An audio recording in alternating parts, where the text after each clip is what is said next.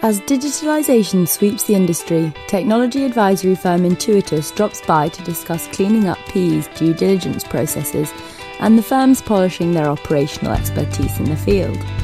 How has the coronavirus transformed technology due diligence? What opportunities are waiting for portfolio companies in their data rooms? We'll find that out and more on this week's episode of the Unquote Private Equity Podcast. Hello, listener, and welcome to the Unquote Private Equity Podcast. I'm Katharine Hidalgo, and I'm speaking with Adrian Astley Jones, the Chief Commercial Officer for Intuitus. Thanks very much for being with us, Adrian. No problem, Katharine. Nice to join you today. So, I wanted to quickly start off with kind of the major topic that's on everyone's mind, of course, the coronavirus, and to ask you kind of how how the aftermath of the coronavirus kind of will affect the way that IT due diligence will be performed in the future? Are you already seeing major changes? Um, I guess we're seeing some uh, subtle changes, perhaps, is how I would describe them. Um, and I guess the first thing to say is that, and this might be stating the obvious, which will probably be the same for, for a majority of advisors, is um, there's a lot less of diligence being done at the moment for obvious reasons. And therefore, you know, we have to look at how we deploy our teams in, in most effective ways when those opportunities come around. So, so that's the first point. I guess the second thing is really um, around when we're being asked to do diligence at the moment. The well, it, it is all of it at the moment is uh, remote diligence. So typically, pre-COVID, to, to undertake technology or IT due diligence we would be always going on site to the target company. So we would want to spend, you know, one, two, three days with the target company, with their management, their CTO, really, um, you know, looking in the whites of their eyes and prodding and poking for evidence. Um, that is clearly not able to be done at the moment. So most of our diligence, or all of our diligence, should I say, at the moment, is being done remotely. Um, and that makes it more challenging to a certain extent. So, you know, it, we're, we're, we're using video links, we're using, you know, better use of data rooms, referencing third party data sources that we've, we've had off all of the deals we've done historically. Um, but it is, it is slightly, slightly different way of doing it. And I guess maybe the third thing uh, around that question, Katharine, is um, there are, you know, there are firms whereby at the moment because it's so competitive, because there are fewer assets on the market. Um, not only do you have to do the diligence remotely, but you're doing it outside in. So you, you don't even get a chance to do video conferences or calls with the management. It's literally um, trying to um, work and agree on a scope of work with our private equity client and then answer those questions via data room analysis and so on and so forth. Mm, interesting. And um, I also wanted to ask because you know we've got um, a, a, variety of different listeners and and and all from different backgrounds, and I wondered if you could describe the variety of different approaches that you see towards IT due diligence from different types of PE houses. Yeah, I think you know generally the way that we see the market across all of Europe is. Um, you get some firms who are very, very bought into IT and technology diligence, and they see it as a fundamental part of the, the diligence process alongside, you know, financial, legal, commercial. Um, and there are a lot of those firms who, you know, in our view, would be more enlightened and, and see tech, tech and IT diligence as a really important part. And then at the opposite end of the spectrum, there are there are firms out there who are less enlightened, if I'm being honest about it. You know, and they they will perhaps have a higher appetite for risk um, or deal fees. They're, they're more constrained on deal fees, and therefore take a view which is we don't think IT and tech diligence is as high up the list for, for us, and therefore um, they they either don't do it or they do a very slim down cut version of it and and you know so there are still those extremes out there in the market. I, I, think there is probably though having said that a general trend towards tech and IT due diligence being much more of a central part of the diligence process. So for example if you think six seven years ago um, there were quite a lot of firms who just wouldn't look at IT and tech as a diligence stream. Whereas now as the world's evolved as private equity has become even more sophisticated um, they're investing in firms which invariably have tech in them at some point, it, it, becomes a really critical point, not just in terms of diligence and downside risk, but in terms of validating the value creation plan and so on. Um, so, speaking to some of your colleagues at Intuitus, uh, they they kind of mentioned that some private equity firms have been exploring ways to monetize the data in portfolio companies' systems. Uh, I was sound, this sounded really interesting to me, and I'm sure it will to some of our listeners. Can you explain this process and, and why it's such an attractive proposition?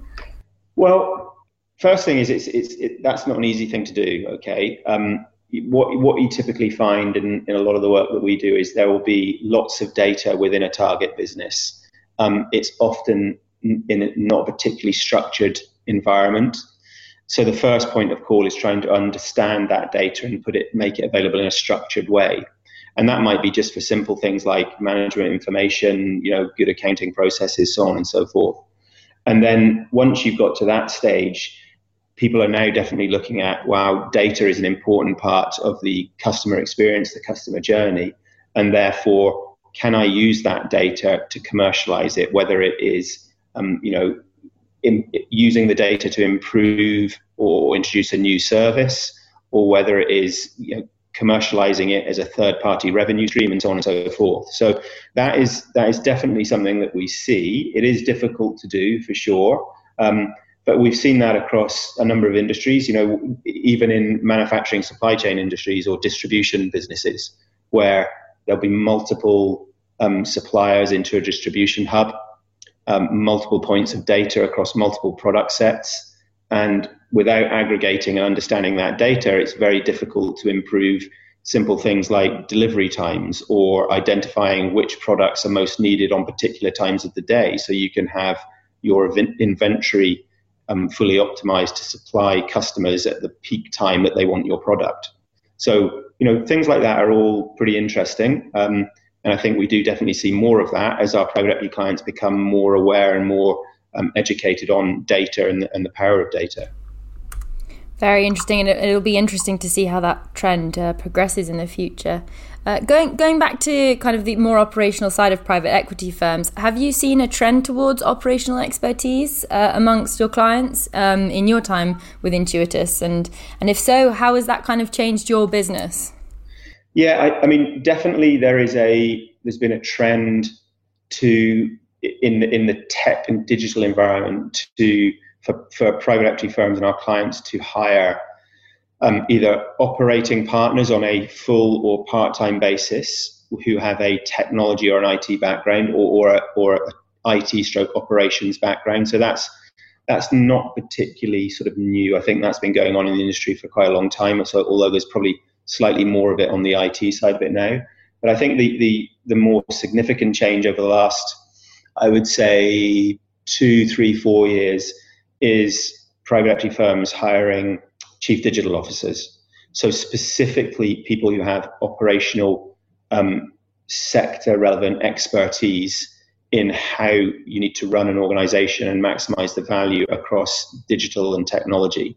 So these guys will, and, and girls will typically be hired. Again, some of them full time, some of them are part time, and they'll be asked to assess the portfolio, where are digital opportunities, where are technology opportunities? You know, going back to our discussion there on data, where are the data opportunities? And they'll also be asked to um, often join in the um, the acquisition process. So we'll often speak to to chief digital officers within the private equity firm during acquisitions. They'll support the diligence process. They'll support the deal teams. So in terms of what it means for us is those those individuals are a, a, key stakeholder for us. So we, we definitely go out of our way to identify and engage and build relationships with those people. And uh, I wanted to ask you also about the biggest obstacles that, that portfolio companies typically face when it comes to their IT systems. You know, like when a private equity firm might come to you and say, "Oh, we're facing these issues." What what are those typically? Um, well, it's hugely varied, and it, and it, and it, it will it will vary to an extent with the deal size and deal structure. So, as an example, in the sort of lower mid market or mid market where firms are more likely to be acquiring, you know, a, what, what might have been a family owned business or a, you know, a sole shareholder business that's grown up over the years and that person or that family wants to realize some value. um, it's not uncommon to find that IT and technology is, has been underinvested. Um, you know, it might not be what I would say falling apart or creaking at the seams, but but it's usually that IT and technology has been seen as purely a cost within that business, as opposed to seeing something that can add and drive value. So, you know, those challenges can be the, the fact that you know you haven't had a strategic view on technology, so therefore you haven't had a really good view of how how technology can drive value in the business. It might be that you simply underinvested, so your you know your systems are, are rather dated, your infrastructure is dated. Um, you know, it, it, could be a bunch of different things like that. And obviously, during the diligence process, that throws out a number of risks and or opportunities depending on how you see them. Um, whereas if you go to the you know the, the, the, larger buyout end of the market, those challenges are um, you know are, are, different, okay? Because those those businesses have typically got professional CIOs, large IT and technology departments. Um, it's more a question in that environment around how can we supplement and improve from a better baseline. So some of those challenges might be around, um, like we've referred to, data, um, building better teams to implement new services, new products. Um, and then, you know, there's probably some generic ones that fall across that. So an obvious one would be cyber. Um, you know, cybersecurity is massively important across all businesses now. To state the obvious, um, it used to be three or four years ago, there would just be conversations around, wow, you know, it's a tech business, so let's make sure we've got cyber in a really good place. Whereas now, across all businesses and across all sectors, even traditional, you know, what you could describe as bricks and mortar or supply chain businesses, cyber is is massively important. And understanding, you know, the the the, the value attached to your information assets is a is a is a really important task, not only from the management team's point of view, but definitely from the investor's point of view, because often there can be hidden value in there. Mm, absolutely, and thank you for breaking down the market for us uh, like that.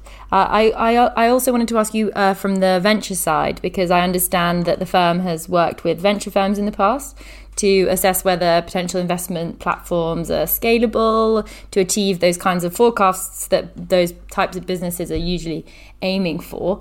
Uh, prior to external investment, how regularly do you see startups' existing IT systems fit for the growth that they're aiming for?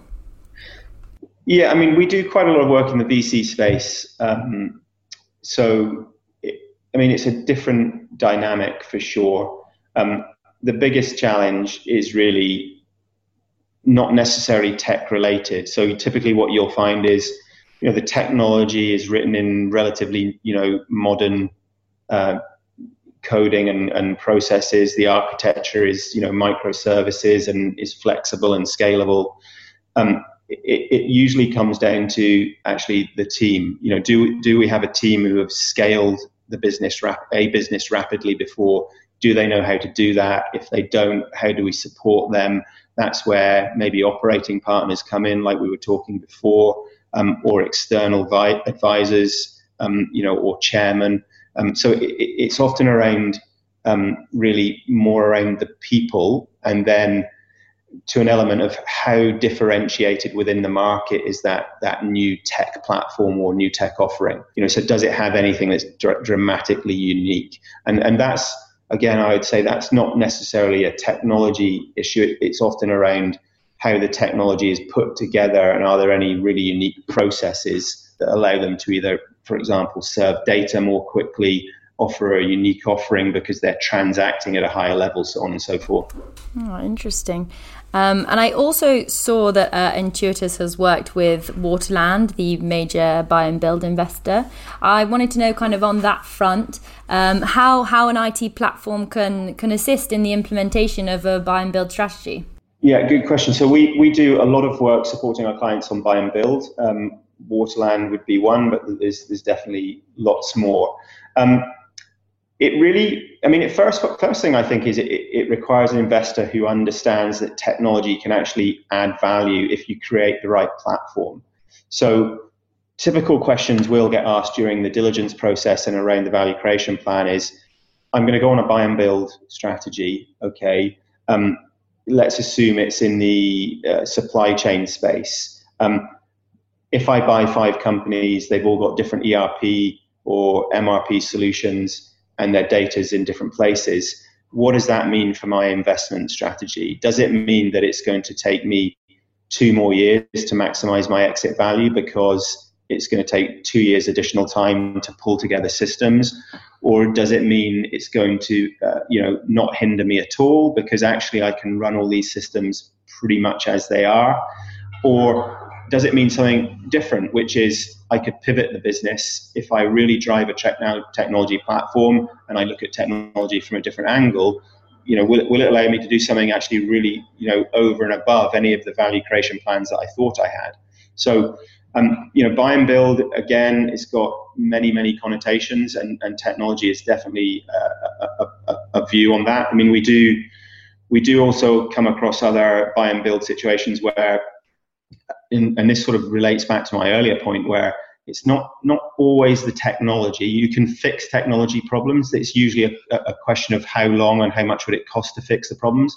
What's more important, I think, for for our clients on a buy and build process is, you know, if I build the technology platform and I put the right components together, will it offer a differentiated service wrapper? You know, so I build blocks A, B, and C, and if I do that in the right way, it allows me to offer my client a brand new service stream.